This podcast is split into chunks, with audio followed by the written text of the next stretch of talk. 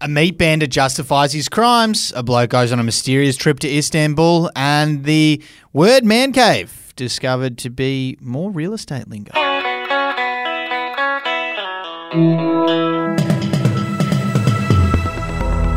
Hey, it's Effie Bateman, and this is your Daily Betoota for Tuesday, the 28th of February.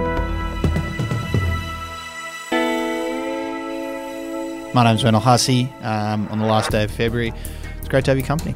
What are we talking about today, Effie? Starting off in Coles and Woolworths, bragging about record profits means local man no longer feels guilty about stealing meat. Yeah, despite being raised as a good Catholic, a local meat bandit, who understandably wishes to remain anonymous, has told the advocate that he's been compelled to start stealing more meat from Coles and Woolworths after the supermarket giants bragged about the billions of dollars they're fleecing from farmers and everyday Australians. Stating that he sometimes stole meat to give his neighbours, the meat bandit admitted that he mostly just stole it because he wanted to and that he knew it cost the supermarkets fuck all anyway and he can't be fucked paying $40 for two steaks. He told us he usually just stuffs the meat into his raincoat until the packets are bulging at the seams, but the staff aren't paid enough to care.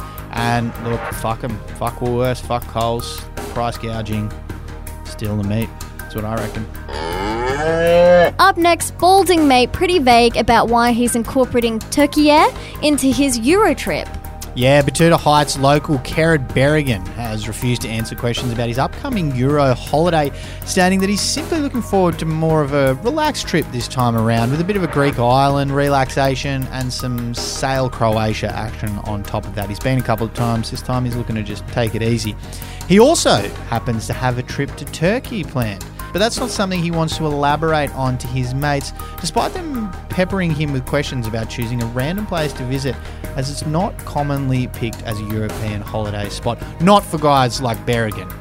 Istanbul, actually, incredible city. A lot of people love going there, um, but not for guys like Berrigan. They're more of the London type operators. Anyway, it was inquired why he was stopping off in Turkey for the whole week. Um, Berrigan responded by saying he's just keen to do a little bit of sightseeing before changing the topic to the subject of rugby. Um, clearly, bird up, his mate said. And lastly, report man cave, a much nicer term than wank den. Yeah, realestate.com has revealed that as popular real estate terms such as master bedroom and servants' quarters continue to be phased out, everyone can agree that man cave is a much, much nicer term than wank den. Now, if you're not familiar with it, man caves usually appear in the houses of suburban men with too much money, and it's a space designed specifically for men to do manly things such as eat meat, watch sports, and rate each other's ability to create humorous sounds via the passing of flatulence.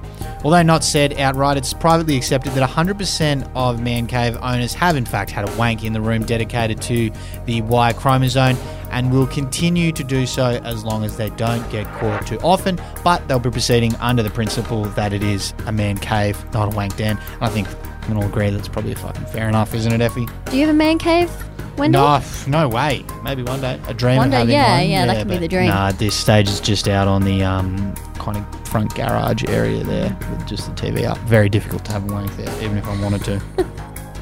And for our quote of the day, Russell Crowe and girlfriend Brittany Theriot were recently denied service at Melbourne restaurant Mr. Miyagi for not meeting the smart casual dress code. Crowe's manager confirmed.